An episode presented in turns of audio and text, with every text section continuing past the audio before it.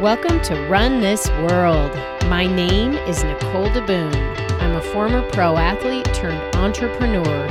Each week, I'll bring you insights and inspiration from some of the world's greatest visionaries who will help you run your world in ways that you didn't even realize were possible.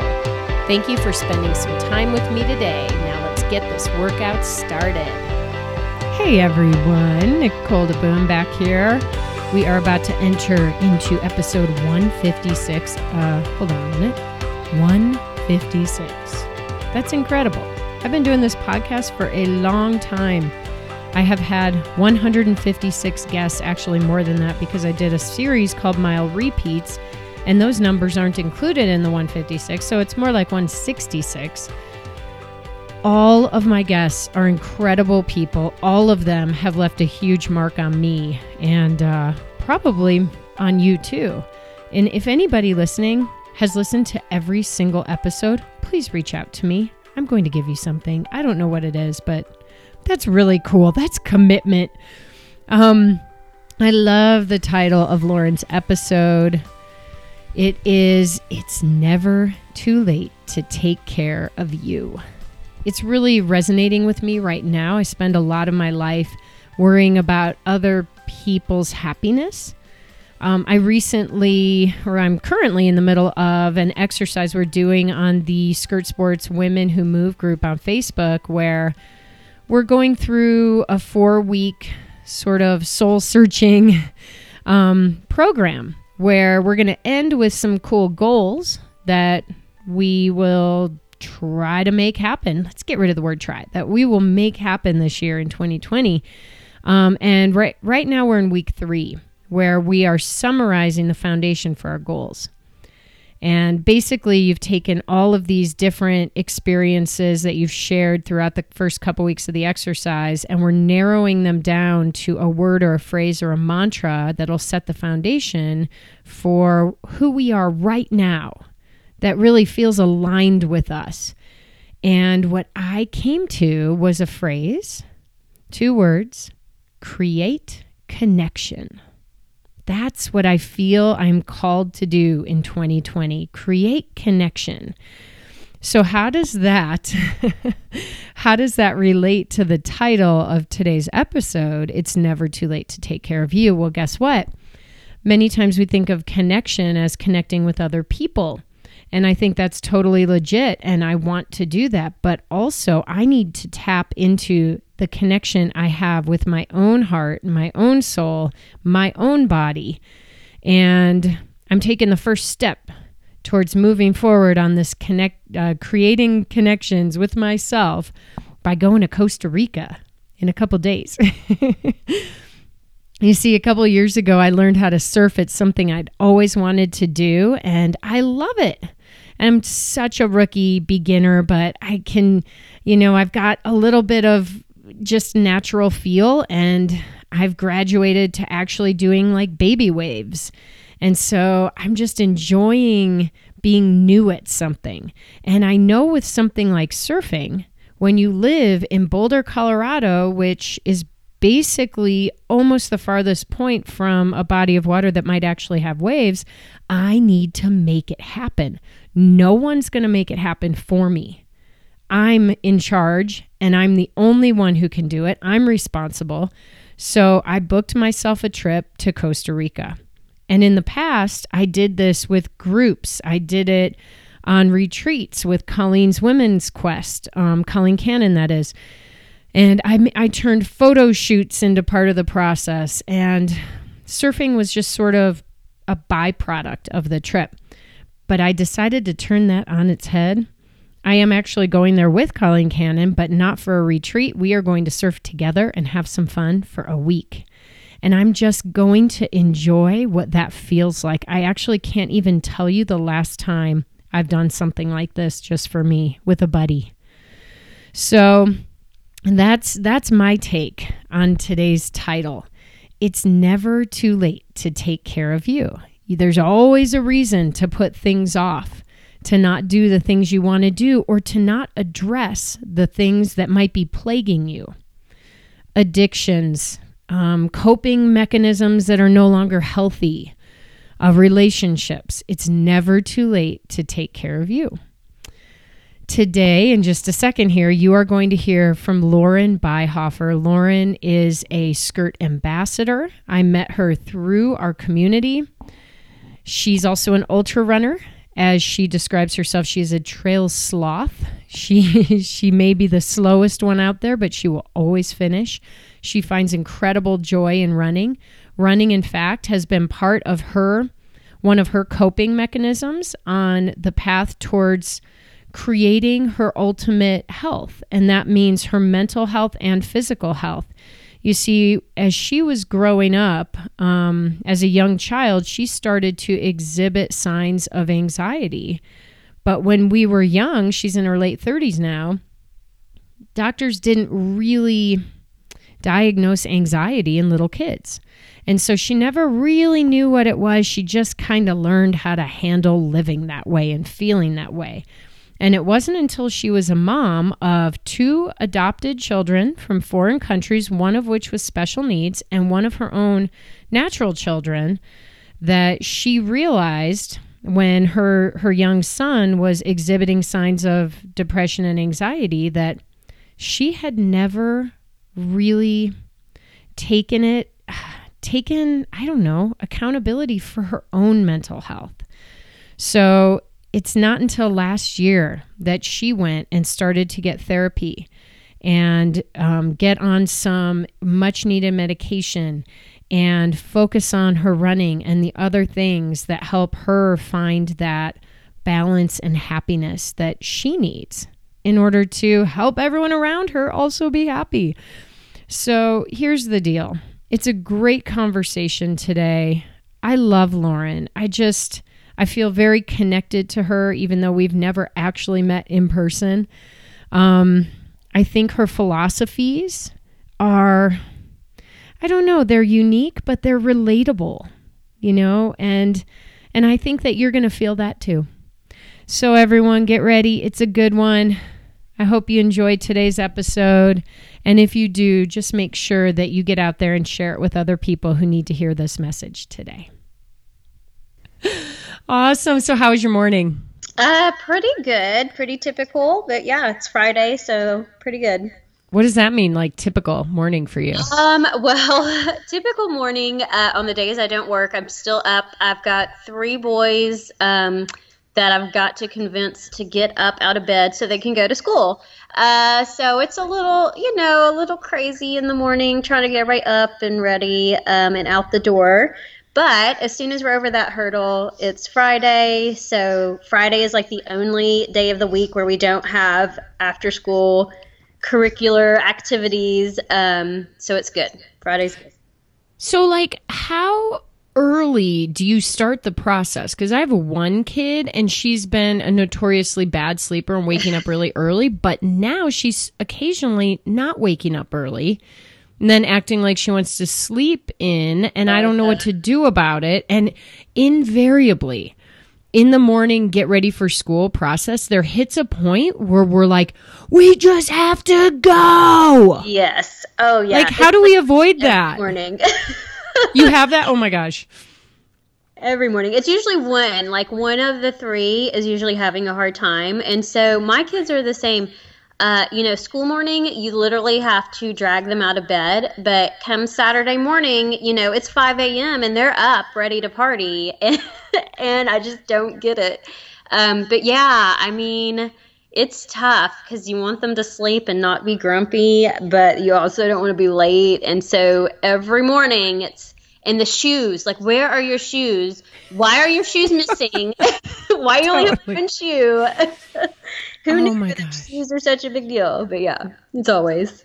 Oh my gosh, no, I totally get it. And what I think sometimes happens is we forget that we were kids and did the same thing. And oh, so we act like this is asinine behavior. Like right. you're the only kids that do this, but I think all kids do this. So yeah. just hearing that makes me feel a little better. Thank you. okay, good. well, it's cool. You know, one of the things I wanted to talk about today was motherhood. Um, you're a skirt sports ambassador. So I got to know you through our community, which is so cool. Actually, maybe you can share how you came to find our brand?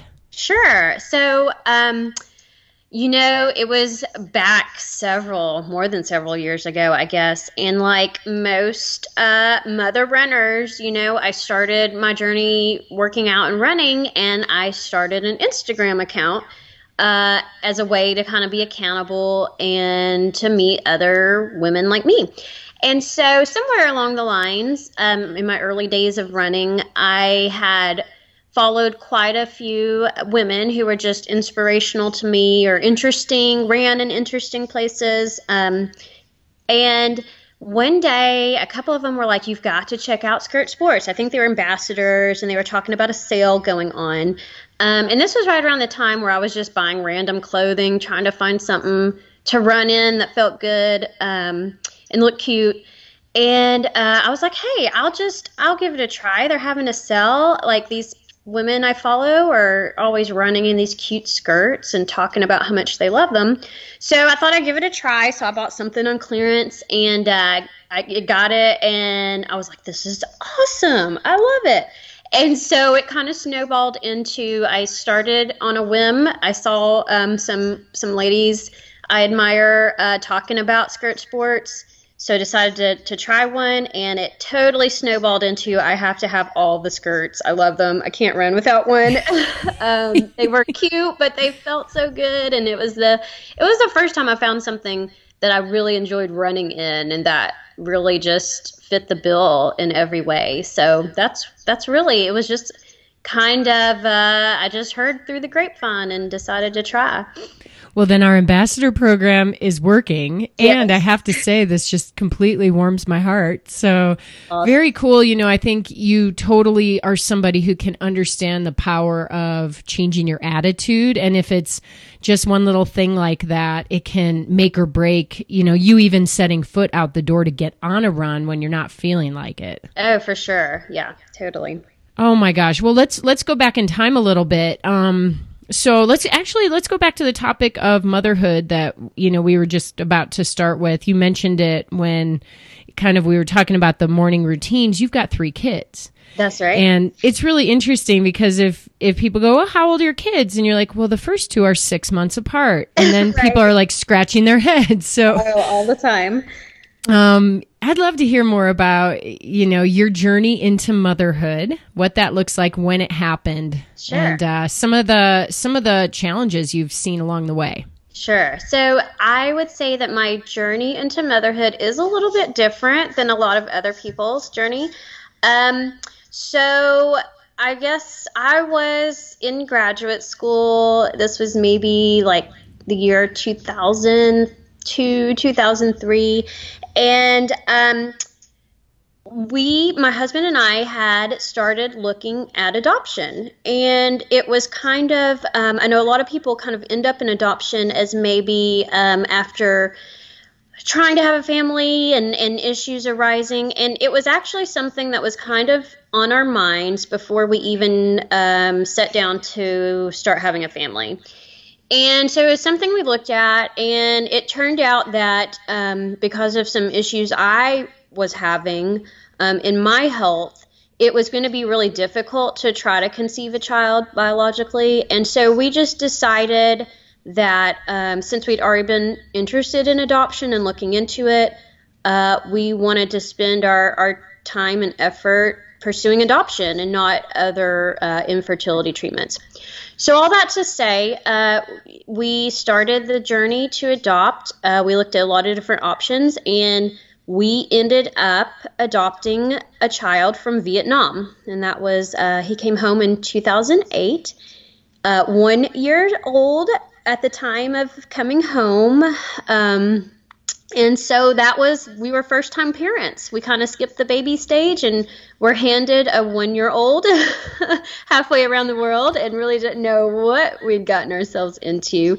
Um, and so yeah it was it was quite a journey.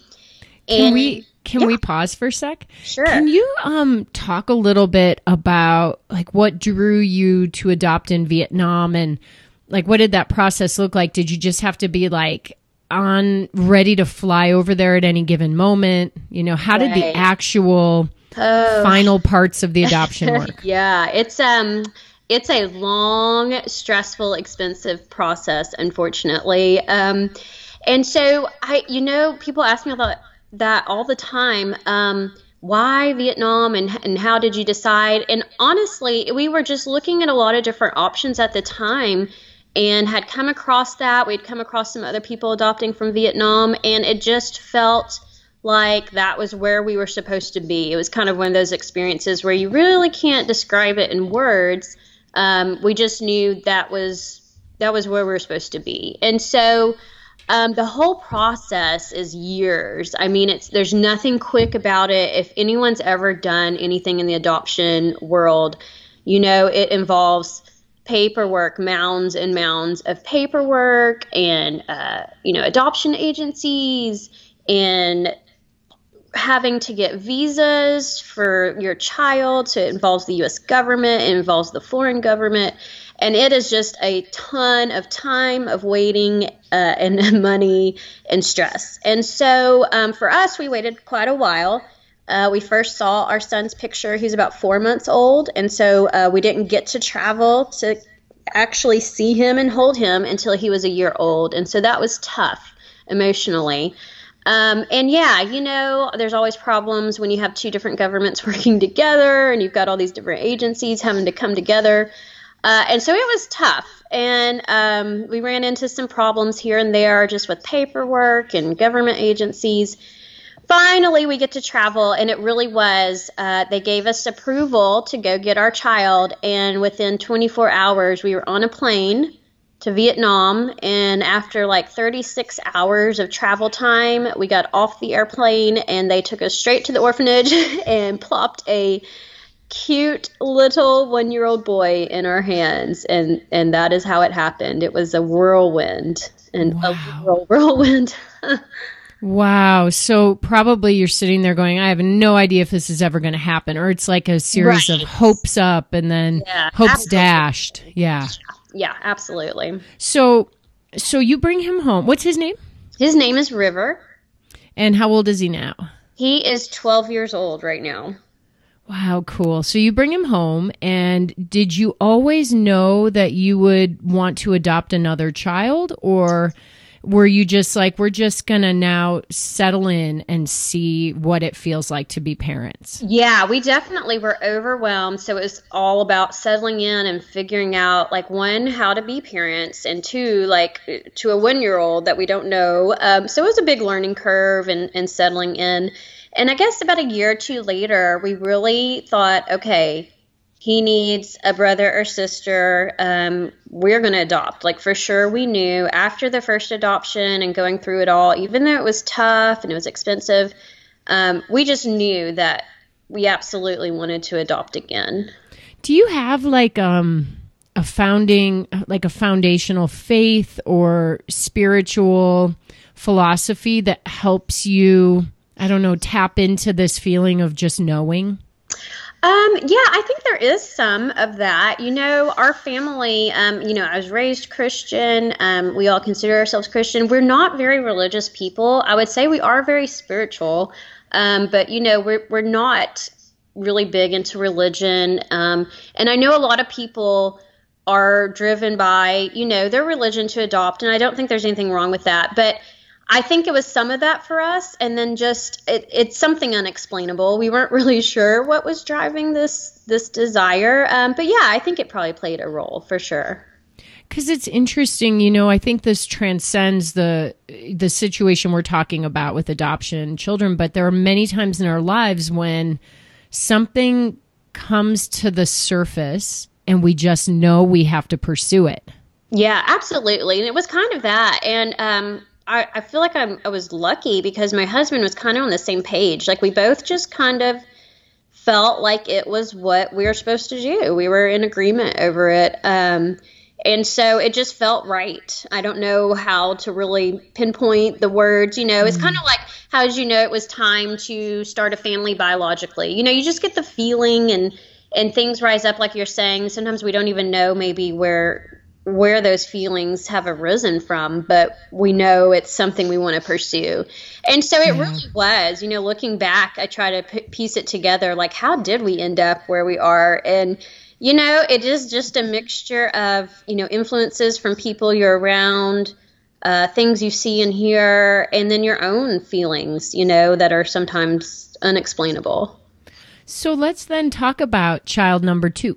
Sure. So a couple years later, we decided, um, you know, after being in the world of adoption, a lot of people see adoption as it's all rainbows and sunshine, and you know, you're you're saving this little child, but really, it's it's so different. It is is not like that in any way. Um, what I tell people is adoption is really a tragedy on all levels.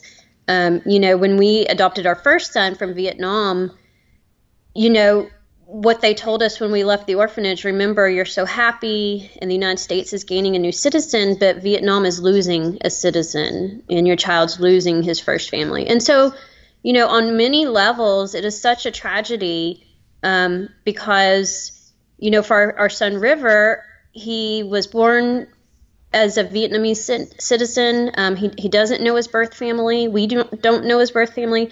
And so there's a lot that's lost that he will never get back that we can't replace or replicate. Um, so I think it's important that people understand when it comes to adoptees, um, you know, how they feel towards their adoption is important and their voice matters because they've lost the most. Um, and so I always try to, you know, people are like, oh, your kids are so lucky. And and yeah, I get what they're saying. They're lucky, you know, we've tried to provide a great life, but no one who has lost everything can ever I think be called lucky. And so I think we have to to think from, you know, both standpoints. Like yeah, it was our greatest joy getting our son in Vietnam, but you know, for for his birth family and for a part of him, it was his greatest loss. And so um we kind of having this epiphany in Vietnam, we realized we really the next time you know we adopt, it's going to be a kid who really is waiting on a family. And so, kid number two, that's exactly uh, that was kind of like the mindset we were in going into adoption number two.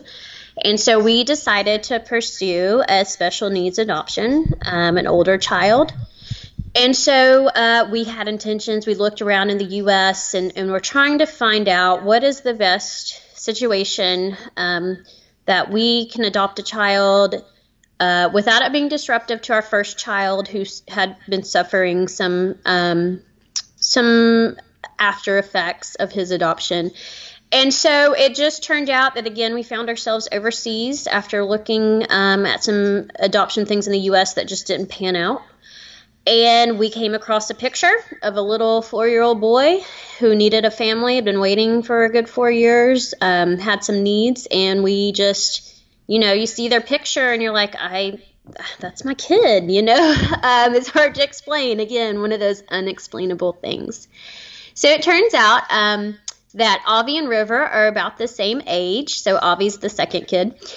And uh, Avi was in Hong Kong, China, and we saw his picture and again started the process. Uh, he came home at age four, and he is actually 13 right now. So he we kind of broke birth order um, and brought home a child that was six months older than our first child, which is kind of you know it's kind of a touchy subject. Um, but anyway, so that that's kind of how that went. Again, the same this adoption process, you know, they're all different, but it was pretty much the same paperwork, time, waiting, money, and then you finally travel. Um, and so Avi is our second kid, and uh, he came home from Hong Kong at age four. He's now 13. Uh, Avi has some significant special needs, but has come a long, long way, and it's been it's been neat to be a part of it for sure. So, this is like incredible. Um, you have your your hands very full. You know, as you were when you were par- uh, childless and you were mm-hmm. thinking about becoming parents, like, did you? there's, for lack of a better way to put it did you have any idea what you were getting into, especially, you know, being a parent with some special circumstances? Right. Uh, we thought we knew. we had no idea what we were getting into. And um, I mean, I don't think anyone can ever be prepared for parenthood, really, but we especially did not know. And I think it's good. I think it's good we didn't know the extent of how hard it was going to be because we probably would have chickened out and that would have been awful because I wouldn't get to be Avi's mom. Um, and so, yeah, it's been a long, hard journey. And, uh, you know, there are times where I just think, I, I don't know if I'm the person to do this. Am I good enough to do this? What am I doing? Am I, you know, am I good at this? Um, but I will say I'm so glad that we we did it, obviously. But no, had no idea. Um, it was quite a shock, even just meeting Avi and and the realization setting in of, you know, okay, we got a lot of work to do, and we got to keep this kid safe and get him the help he needs. Um, and let him live his best life. I mean, yeah, we had no idea. And so you mentioned special needs. Like, mm-hmm. did they explain to you ahead of time, like, this is what he's been diagnosed with and what you'll probably do. They had some ideas about his needs. So we, they were upfront with the things he struggled with, you know, like they were upfront.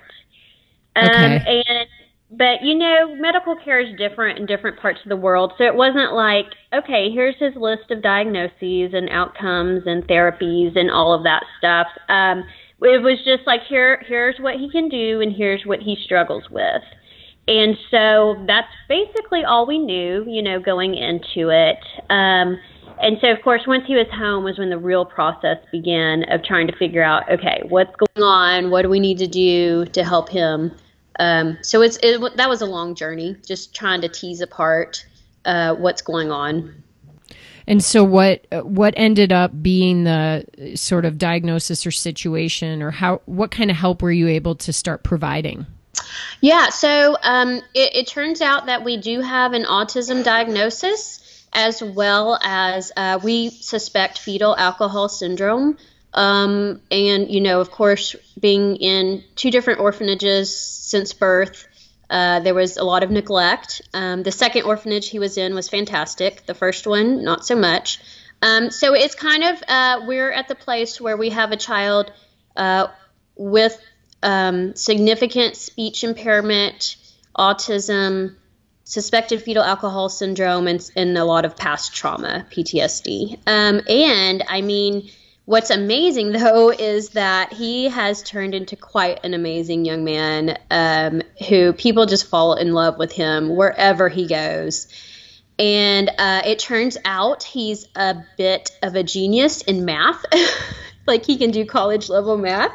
Um, so it's been really interesting to see like this little genius emerge out of this kid. Um, so he struggles. I, you know, I most people don't really know the the extent to what he struggles unless they know him intimately in everyday life.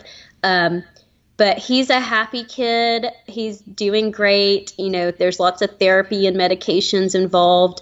Um, but I mean, I'm hopeful for him for the future and for having a happy life. And that's really what we want for him.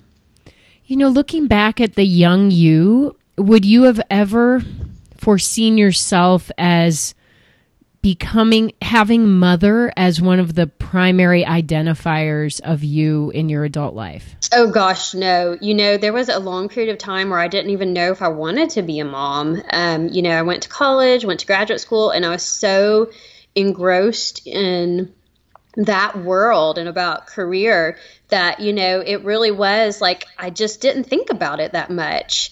Um, it wasn't that I, I didn't want kids; it was just it wasn't in the forefront of thought and um, so yeah, you know, it's it's just kind of funny because that's definitely not what I would have envisioned at all. Um, so it's kind of funny how it's worked out.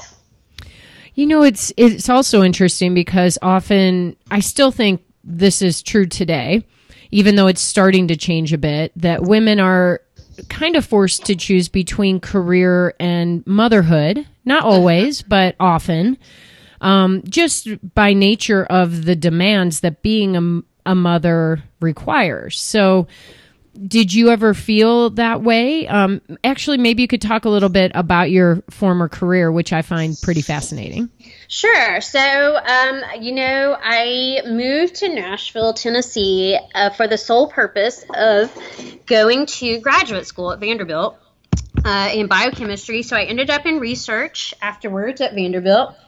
Um, and about the time my first son came home, um, I started looking into other things where I could still be in the world of science but have a more flexible career.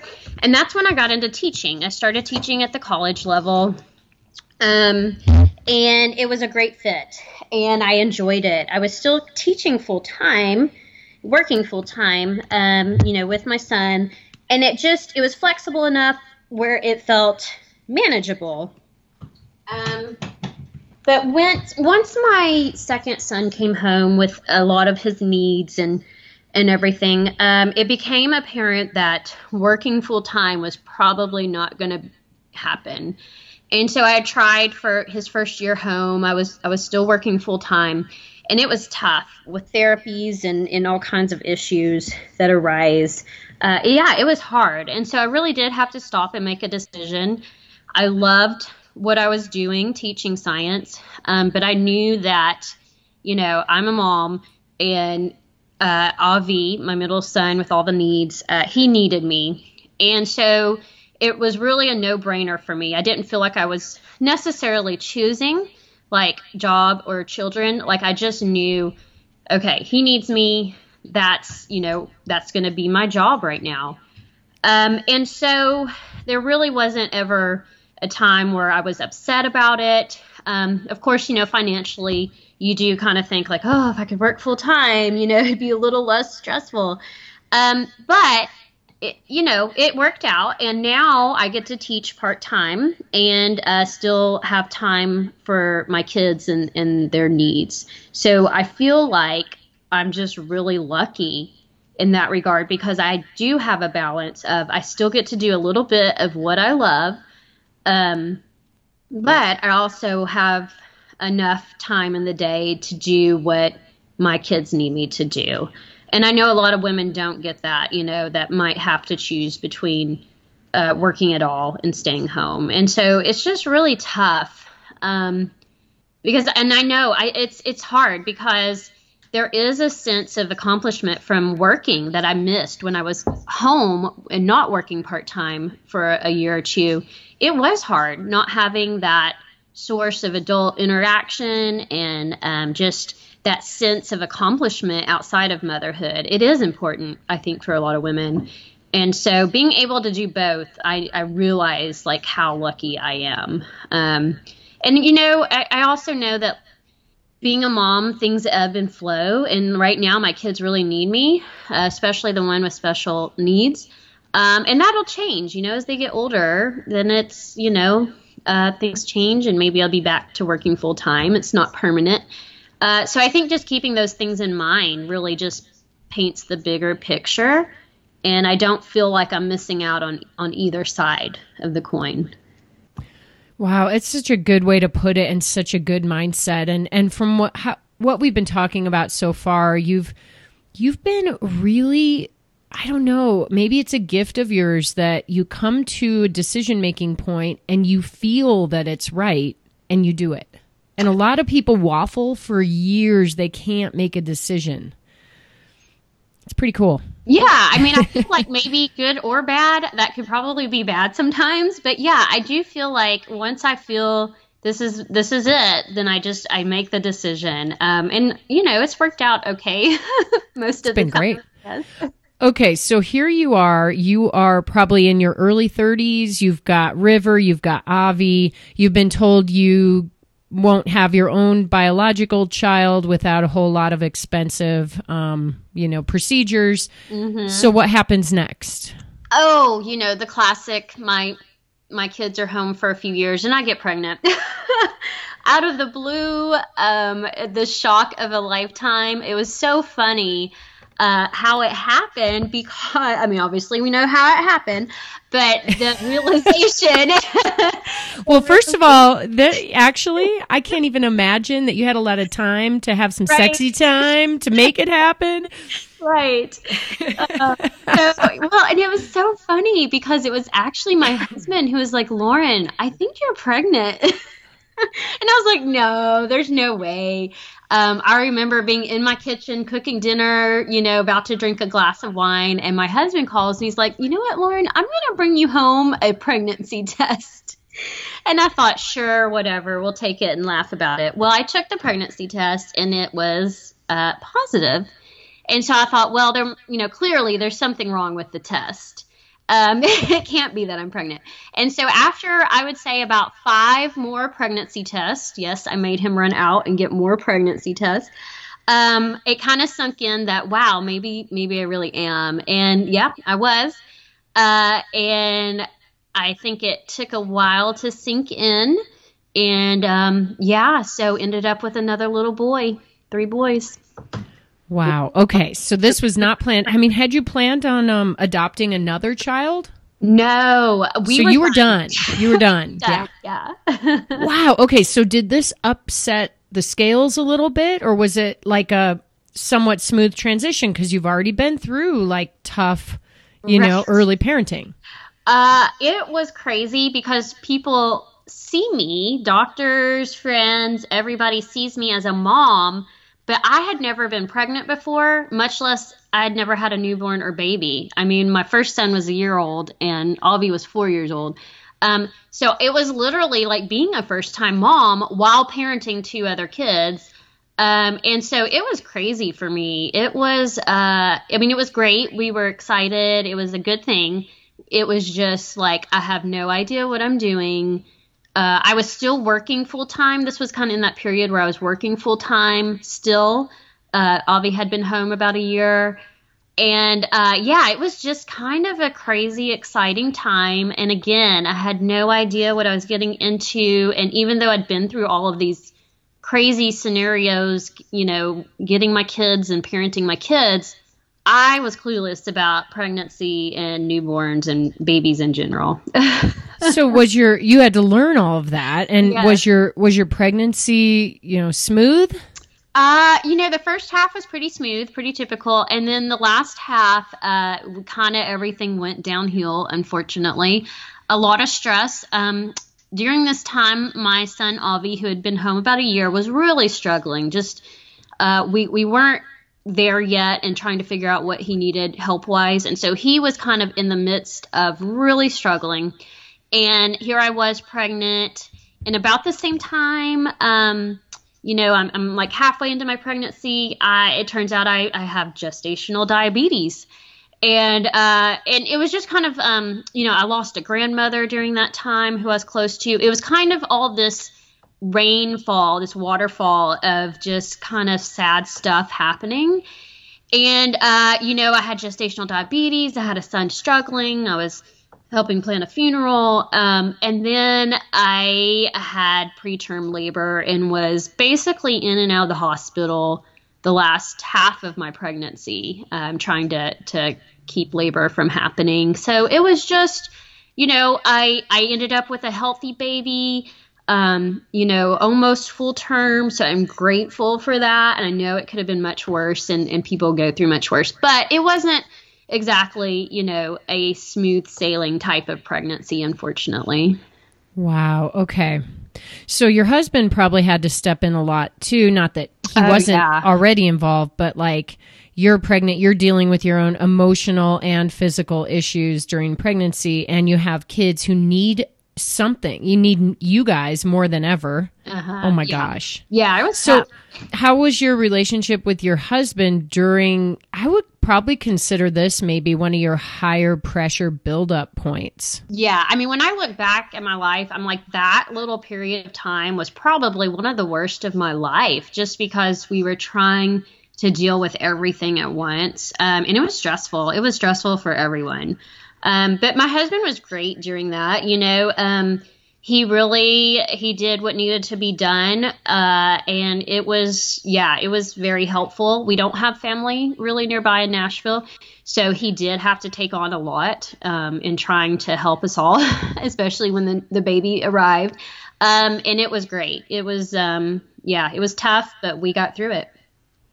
Wow. You know going back to uh, all the things that you learned in your experiences I, I would say like becoming a mom the way you did was just intense. Like it's intense yep, for yes. anyone, but like welcoming children into your life at different ages and stages and like kind of have to having to learn each age and stage as you went. All kids are different no matter what, but it's just intense, right? Yeah.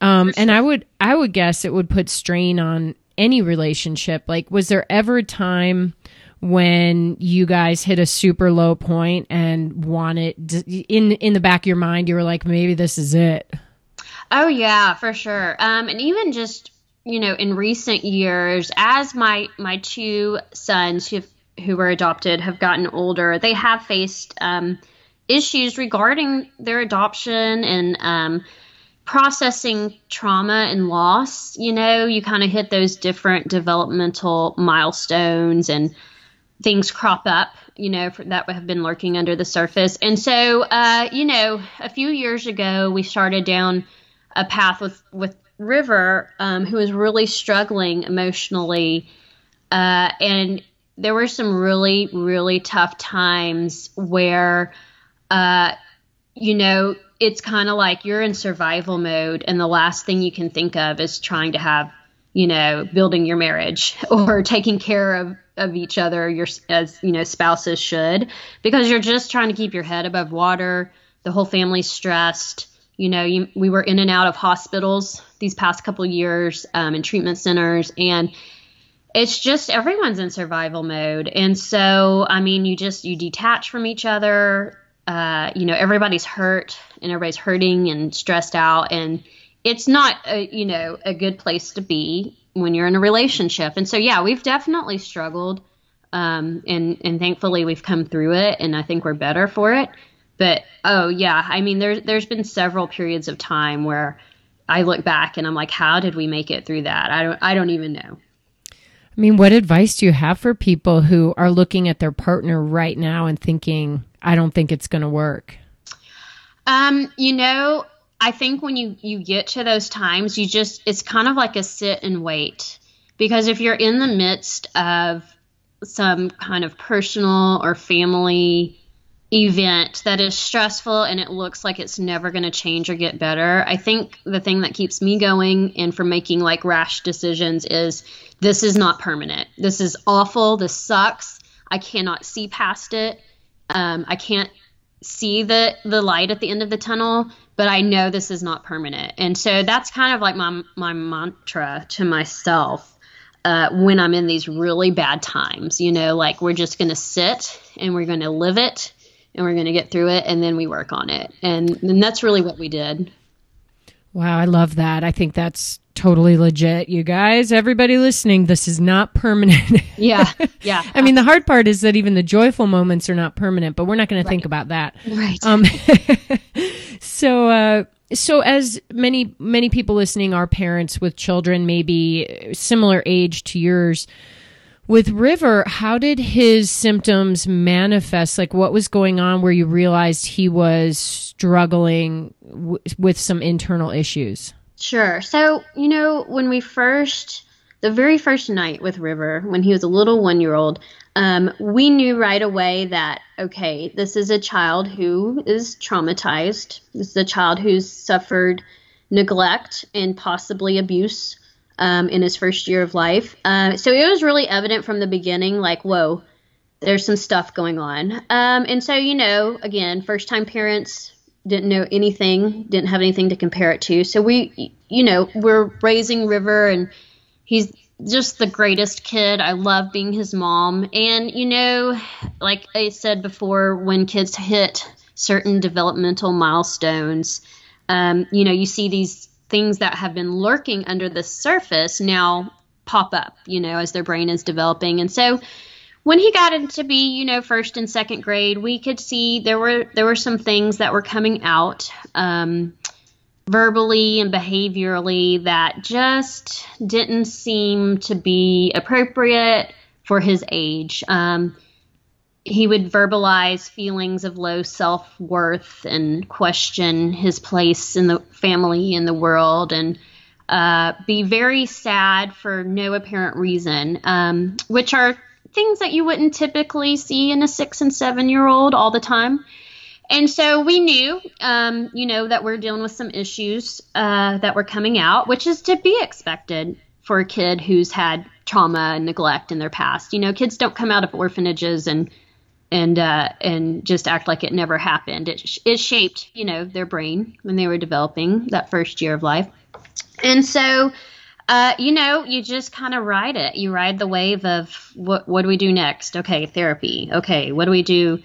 Well, we, you know, what's next? And so now that he's gotten older, you know, middle school, he's in middle school. Middle school's tough. I teach a middle school class. Middle school is tough for any kid.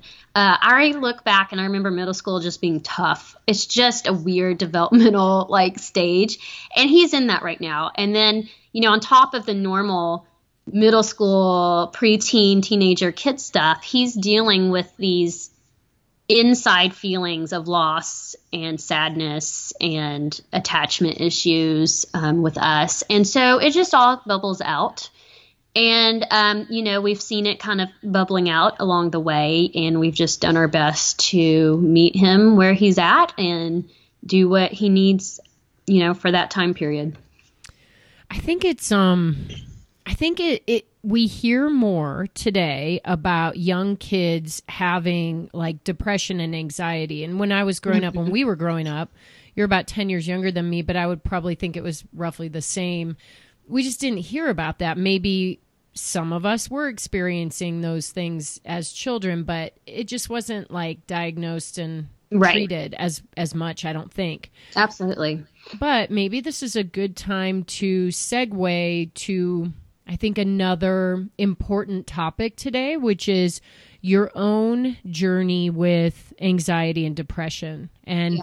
and it's interesting to me because you're open about this on social media, so it's not a secret we're letting out of the bag. Right. But you know, you might think, "Oh, well, Lauren's better equipped to help deal with the you know things that her children are going through because she was there at some point and and has had her own journey. So I think maybe that's a good starting point. Like, do you feel like you can relate more, or does it feel completely separate from your experiences? I feel like on a very small level, I can relate to the anxiety and depression part. You know, I did not suffer loss or abuse or neglect as a child. Um, so, in that arena, you know, I have no basis for comparison, only what I've learned and can imagine. Um, but when it comes to the the other parts of it that include you know crippling anxiety and depression i absolutely understand how that manifests and how it feels. Um, how does it feel? Like how did it manifest for you and how did it feel or does it still feel? Yeah you know it's and i know a lot of us a lot of us whether we get treatment or not are dealing with anxiety and depression. Um, and anxiety especially, I have dealt with since I can, you know, ever remember. My first earliest memories um, are riddled with anxiety. And I remember being very young and I didn't know at the time what they were, but in retrospect, as a grown adult, I can see that, you know, uh, those were panic attacks in a child. And you you don't really hear about children having panic, attack, panic attacks because it, it does feel and look different than in adults. Um, but absolutely, now in retrospect, I can look back and be like, oh my gosh, that I was like six years old and having a panic attack. I didn't know what it was at the time and I couldn't express it, you know, to tell anybody. Um, and so it manifested as my stomach hurts. You know, I remember telling my mom and dad I was like in kindergarten and first grade, and I kept saying my stomach hurts. And so, of course, like you said back then, I think, um, you know, for whatever reason, anxiety and depression in childhood wasn't something that people talked about or diagnosed. um, or looked at as it could be a possible explanation for something. And so I remember having to go all over the place for tests, for medical tests, because, you know, everybody was just thought there has to be something wrong with her stomach because she's always complaining that her stomach hurts. And, you know, of course, the tests turned up nothing. And, um, you know, I just went on with my life. And as you get older, like we all do, you just learn to cope with things, you know. Um, so, yeah, anxiety has always been a part of my life. And I've just always spent a lot of time and energy trying to deal and cope with it. Um, and it wasn't until just recently, like really recently, that I said, enough is enough. You know, I'm about to be 39 years old. Uh, you know, my kids who are struggling see psychiatrists and, you know, uh, go to therapy. Why am I not taking care of myself? If I'm telling my kids how important it is, you know, their mental health and and getting treatment. Why am I not doing it for myself? So, uh, yeah, uh, actually, the end of last year, I started seeing a psychiatrist. I'm on medication, um, and it's been life changing. And I wish I'd done it earlier. Wow. Okay, a few points I want to I want to get to with this thread. Um, I'm thinking back to the young you, and I'm thinking about your parents.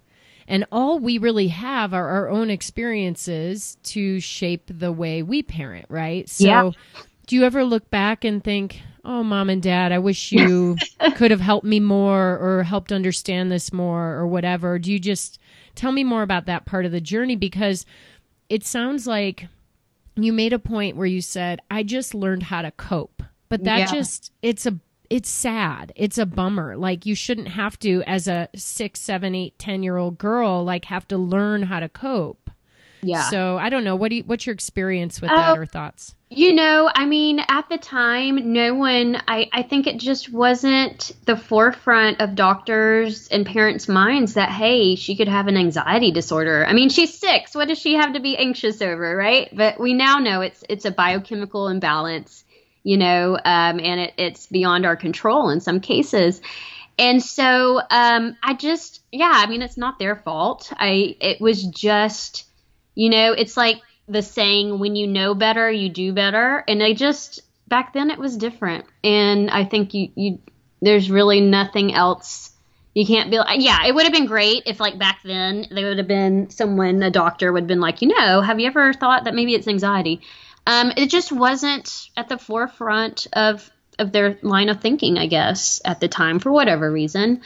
Um, and I'm glad it's different now because I, I have children who struggle immensely um, because of their past. So I feel a sense of like, I don't know, relief, I guess, that I am very aware of their mental health and, and can help them and get the help they need without too much stigma attached. Um, but yeah, I mean, you know, sometimes I think, oh, how different would it have been for my life had I gotten help for anxiety like earlier? I mean, even in my 20s, like, man, what a difference it would have made. Um, but yeah, I mean, who knows? So, yeah, yeah, I get it. I mean, y- you can't really turn back the clock. It's just interesting to think back on it and go, hmm, does this help inform the way that I'm approaching it with my children, looking back on what I wish I had done? Yeah. Um, but you know, regardless, having having to face this young, not knowing what it was, kind of being told it was nothing, and then having to find your own coping mechanisms through your like childhood definitely had to shape a bit of like who you are today, why you do the things you do. So, what what are some of the ways that you coped and and how did they shape who you are today? Sure. I mean, you know, I look back in my life, and I, we probably all have instances, whether we struggle with anxiety or not, of like things that maybe we just didn't do because we were scared of. Um, I think we all have those things. But I look back and I see that I really did avoid a lot of things because of my anxiety. Um, I let it control my life a lot. And so um, you know, that was one of my coping mechanisms. Avoid, avoid anything that, you know, where you might have a panic attack or, or that triggers your anxiety even worse. So there was a lot of avoiding people and places. Um, you know, the retreating to your to yourself. I tried throughout the years meditation and just, you know, the classic listening to music, going outside for a walk, all those things that are great and people tell you to do, but you know, if you have a true disorder, it's it's not the I guess cure or the thing that's going to help propel you forward and, and to do better. Um, so yeah, you know, it was always just trying to cope with the after effects of of um, anxiety, and it really did come out in a lot of avoidance and and missing out on opportunities. Uh, well, guess what? You are not missing out anymore. You find, you know what? Some people never get help. And it's crazy to think like you helped your kids before you really helped you. Oh, but yeah. That's how, I mean, that's a sign, sure sign that you're an, you are a mother. right. Yeah, absolutely. You know, it was funny all these years, like taking my kids and getting help and really diving in. And I'm like, man, I should really be doing this for myself, you know, just have the time.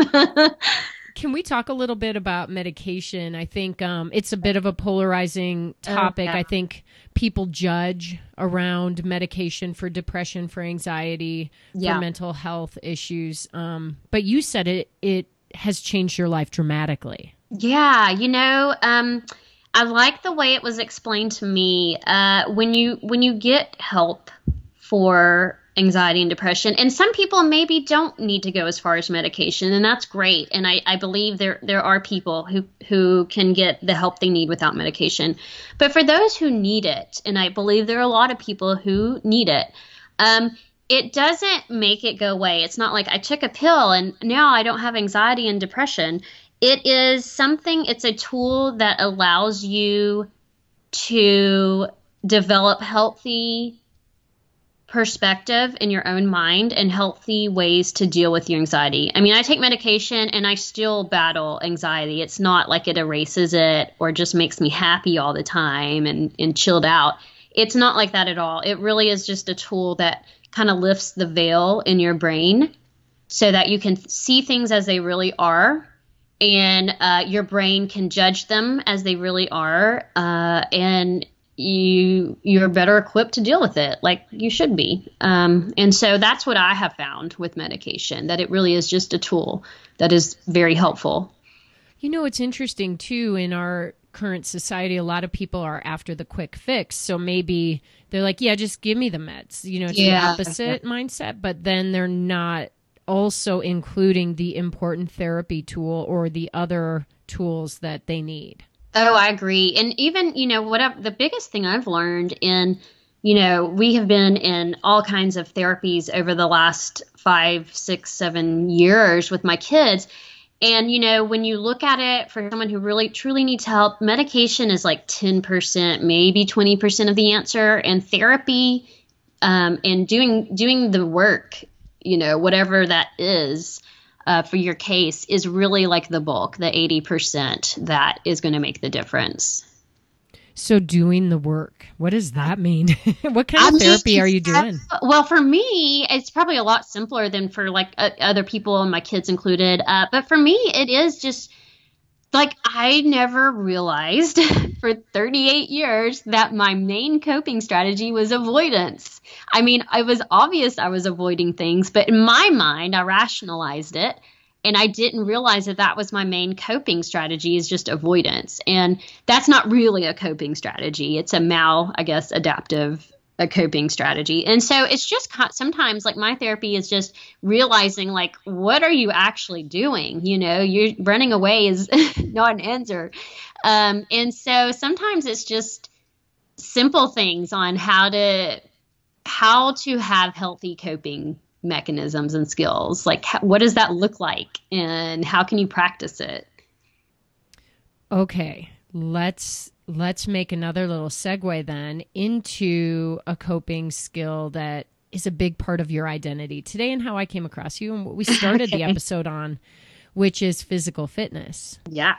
Um, you're a runner. In fact, uh, you can follow Lauren at Lauren Runs Wild. Is there like an underscore in there somewhere? I think so. Uh, you know, I should know because it's my own handle, but I think it's Lauren and then underscore Runs Wild. All right, you guys, and that'll be in the show notes too. But definitely, you're going to want to follow Lauren because you know, Lauren, you are just one of those re- everyone's a real person okay? Don't get me wrong here but you are someone who is humbly open and wants to help others through your journey so i applaud that. Thank you. Huge way. Um but let's talk a little bit about running so you you didn't you haven't been like a hardcore runner your whole life oh Maybe, no huh? yeah let's share your athletic journey okay um you know, even right now, as you called me a runner, I, I almost giggle to myself like that anyone's calling me a runner. I'm like, oh, yeah, that's me. Um, I was not like the athletic kid. I mean, I was active and, and in good shape, but I was, I didn't play sports. I was never would anyone look at me and say, you know, that's, that's an athlete right there. Um, so, you know, I, I have always loved the outdoors and I've always been active in the outdoors. That's been very important to me. But it wasn't until I was in my 30s um, that I decided to run. And funny enough, I've always hated running prior to becoming a runner. I thought it was like the worst torture. I used to make fun of people like, why? Who would pay to run? You know, that's just crazy. Um, and it actually was when my second son came home, Avi, uh, who was struggling big time. I realized that, you know, here I am trying to manage my anxiety. Uh, and be a good mom and, and I needed an outlet. I needed something. And so I kind of combined my love of the outdoors with something to get healthy because I was kind of in this mindset that like, okay, I need I need space, I need something just for mom. I need to be able to go out and do something. And, you know, I need to to I need to get in shape. Like I was so out of shape. I had not been as active stressed out with motherhood. Um, and I had this thought, like, hey, I'm going to run a 5K. and uh, I don't know, I just kind of struck me like that's something I can do outside and I can, you know, start to get in shape. It'll be great. I'll run a 5K. And so I signed up for a 5K that actually benefited um, an organization that helps families with special needs. I saw that they were having a, a 5K to raise money. And so I was like, oh, I'm going to train for that and I'm going to run it. And so I did. Um, and you know, at the end of it, I'm like, huh, that didn't suck too badly. You know, that was actually like I enjoyed it. And so I kept running and ran like a half marathon. And I was like, dang, I ran a half marathon. Uh, and then that very next month, I got hit with pregnancy after my race. So that kind of, um, you know, put things on hold for a little bit. And after my son was born, so uh, that's Forrest, he's now six. I was like, okay, I bought me a pair of trail running shoes and I said, that's it. I am going to be a trail runner. Uh, I, you know, I love the outdoors. I want to be outside and have an outlet. Uh, I was feeling great after I ran. It really does help relieve stress and makes my mind clear and I can think and just felt good. So I uh, started running some trails and did some trail races and uh, you know, I saw something pop up, uh, maybe on Facebook or something, for a 50K in my hometown of Chattanooga. And I was like, I'm going to run a 50K. Look at me. I'm such a badass. You know, like I'm going to run a 50K. Now, and there's there's something you should know about me. I am slow. Like I call myself a trail sloth. Like I will never place. I'm not very fast. Um, but I enjoy it so much that I, I just don't care. um, and so I signed up for this 50K and I trained really hard for it. And, you know, I crossed that finish line with tears in my eyes because I could not believe that I did it. And, you know, I, you know, full disclosure, I was DFL. I was dead freaking last. Uh, um, but I didn't care. I was ecstatic. I crossed the finish line of a really tough 50K. And I was so damn proud of myself. Like, it really was life changing because I was like, look at me, look what I can do. Um, and so it was great. That was kind of just opened the door. And as soon as I ran that first 50K, it was like, ultra running is life. Like, I want to run all the ultras. I want to feel the pain and the suffering, but also the like, you know, the good effects, like the accomplishment, and my mind is so clear and I feel so good. Uh, just that mixture of crazy emotions. I just loved it. Um, and so here I am, like five years later, still running ultras. Not much faster, but a little bit. I just love this. You know, we were we were chatting previous to the interview um, about this idea of how when we're kids and our kids even now we're praised for performance which i think there's some validity in that but mm-hmm. also it would be great to be praised for enjoying an activity just for the pure for sure. enjoyment because like when you're a kid, if you're not a good runner, you're not necessarily going to say, I love this, right? Yeah. And, absolutely. And maybe we're lucky that you found running later and you could really sink into the joy of it. But wouldn't it just be great if you could have found that love early on to help you in those early years too. oh yeah, I think back I'm like, man, when I was so young and like full of energy, why wasn't I a trail runner? Um, but yeah, it's funny because you know, even for the first year that I was running, I was so like I didn't want anybody to call me a runner. I didn't want people to see me run. Um, I just felt so self conscious. I, you know, um, I don't know. It was just ingrained into me. Like you're not an athlete. What you, what right do you have to be out here running a race? You know, uh, and yeah, just you have to like overcome that mindset. And I think it comes with age, like as you mature, and then it's kind of like fuck it. I don't I don't care what anybody thinks. I don't care who sees me. I don't care. I don't care if I'm last. You know. And there was that transition in mindset, and I just go out because I love it. I mean it is what just brings me so much joy in life. And I hope to be running, you know, as a 99 year old woman stumbling through the, you know, the woods up mountains. That's going to be me. That's what I want. Oh my gosh, I love it. That's such an incredible vision I have for you right now. Um, and yes, you know, it would be wonderful if our if we didn't have had to go through those angst filled years of middle school like we talked about and if our yeah. kids didn't have to go through it and and we could say we don't care what people think when we're younger but you know in inevitably it just takes time to get to this place of self-confidence and for, yeah. you know you may have gotten there a little earlier than other people because I don't know, you were dealing with things a little bigger, younger, you know, earlier yeah. in your life. So For sure. Um okay. I think you know we've been on for a while, and I've been thinking about that. We've really talked a lot about three very big topics. And I thought it might be kind of good to take a step back and think about each one and I'll, I'll, present them to you and maybe you can share a word, a phrase, or a synopsis to sort of describe what each of these big categories in your life mean to you. Okay.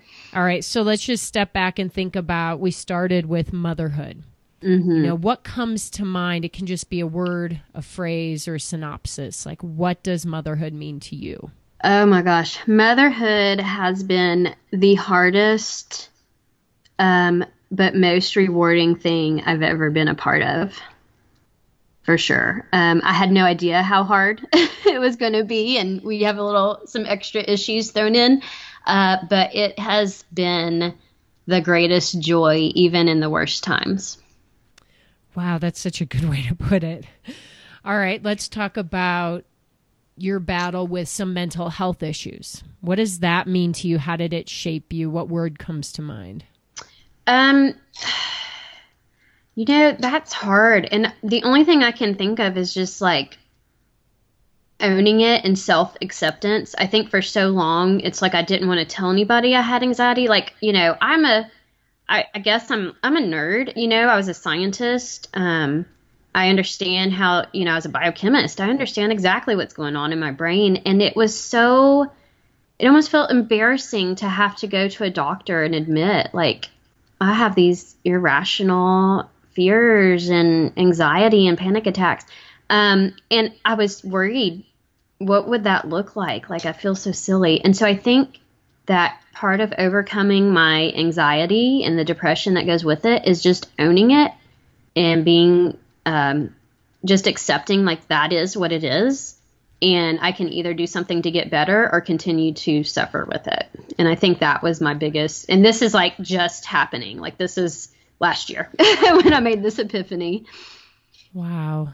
I love that. And you have so many years to live that, live right. that philosophy now. How cool.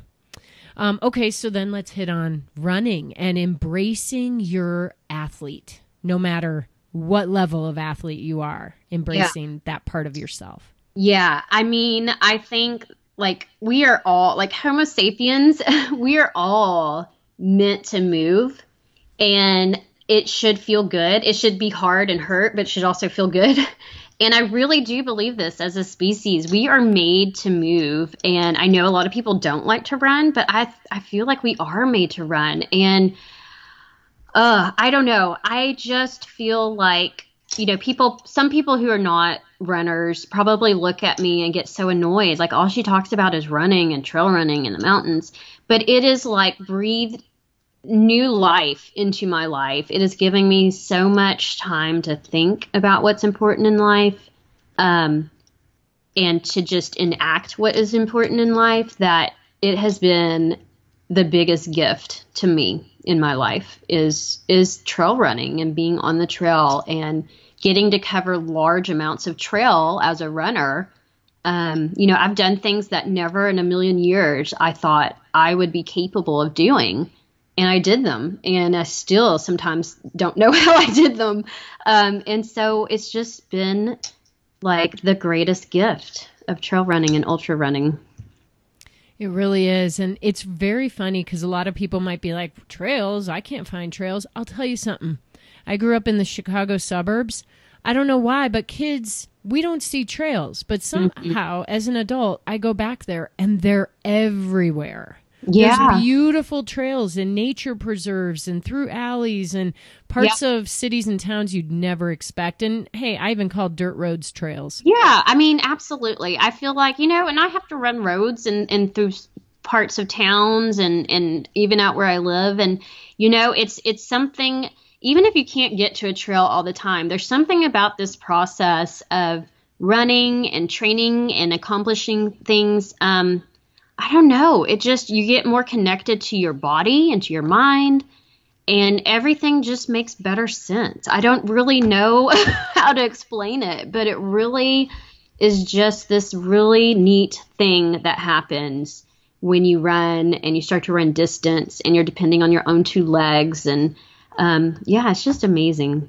It's funny because um, we're speaking about it in more sort of spiritual terms, but you are a biochemist lady. Yes, yes, I, I know, I know, right? And I can, and it's funny because you know I'm always thinking like biochemically, like in recovery and the foods I eat, and I'm really big on all of that. But then there's this other aspect that's like so anti-science because I'm like, it is, it's like a spiritual experience. Um, my buddy and I undertook this self-supported ultra through on the Appalachian Trail through the Smokies, and um man, was that I had no idea. It was it was a spiritual like reckoning on that mountain. Um and I felt like I had gone through some kind of a spiritual awakening after that trip. Um, it was crazy, you know. Maybe it was all the endorphins flowing and and everything. Um, but yeah, it's it's crazy how much meaning something like a run can give to your life. It really is unexplainable. Oh, you have just put everything so well. Well, we are down to the end here. We're going to wrap it with a final question I ask all my guests. Okay. Which is if you can leave our listeners with one final piece of advice, one little nugget to help them run their worlds in a bigger and better way, what would it be? Oh man, just get out there and find what you love and do it and don't care what anyone says or thinks. Like just do it and you know, keep your eyes on your own goals and just get out there. Start today. Start today. I love it, Lauren. I'm about to get out there right now then. It's been so awesome talking to you. You guys, you can follow Lauren. She's going to turn 39. She's going to be running our Instagram on the weekends in February. Um, and uh, if you want to reach out, if anyone wants to reach out to you, uh, can they find you through Instagram or how should they do that? Yeah, sure. Find me on Instagram. I'd love to hear from you. Awesome. All right, over and out. All right, thanks. All right, all right. I am back. Awesome episode. Amazing woman. Very inspirational. Um, I'm definitely motivated And I'm definitely even more motivated to make sure I take care of myself through all the stuff that life hands us. We need to hang on to ourselves. Um, to get in touch with Lauren, check out her, actually follow her on Instagram. Do it right now. It's Lauren underscore runs wild. She is super cool. She will reply if you message her. Um, and I think she could be a really great resource for anybody who has questions about the experiences she's been through. Um, on a final note, Skirt Sports. We have entered 2020 and it feels very refreshing. We are introducing new things, and new feels good right now. Um, what's funny is one of the new things is used products. I kind of keep laughing that it's new used stuff. Um, but we have entered this really just incredible world of what you call re commerce, where um, we are selling previously loved clothing for much uh, lower prices. Um, because here's the deal skirt sports products they last 10 or more years. I mean i have people who are wearing our very first season ever that's 15 years ago and they're still great. And um, the reality is that our bodies don't stay the same for 10 or more years. And what fit us then doesn't fit us now for whatever reason or styles change or, or tastes change or you don't like that color anymore but the product is still pristine or good enough for somebody else to give it another life. Um, so, check out a new little section on Skirt Sports. It's actually very creatively called Shop Used. Sometimes we find when we try to get too creative, nobody can figure out what the hell we're trying to do. So shop used is one of the main navigation headers on our on our site now. So you can click on that and check it out, see what's up. Um, we're also introducing actual new products. We have an incredible range of new fabrics that are coming out as we speak. Um, and our products are just, they're getting better and better. I'm really proud of what, what I've created and, and what my team has been able to put forth in this world. It truly brings people happiness. And at the end of the day, that is my goal. And as you know, my 2020 goal is to create connection. So get over to Skirt Sports, check out what we have going on. We now have $4.99 flat rate shipping, which is no small feat for a small business like us. So um, we're trying to make life a little bit easier for everybody to find what they need to pursue their own health and fitness goals. And at the end of the day, it's never too late to take care of you. All right, everybody, it's a wrap. On that note, you know what time it is. It's time to get out there and run this world. Have a great workout, and we'll see you next week.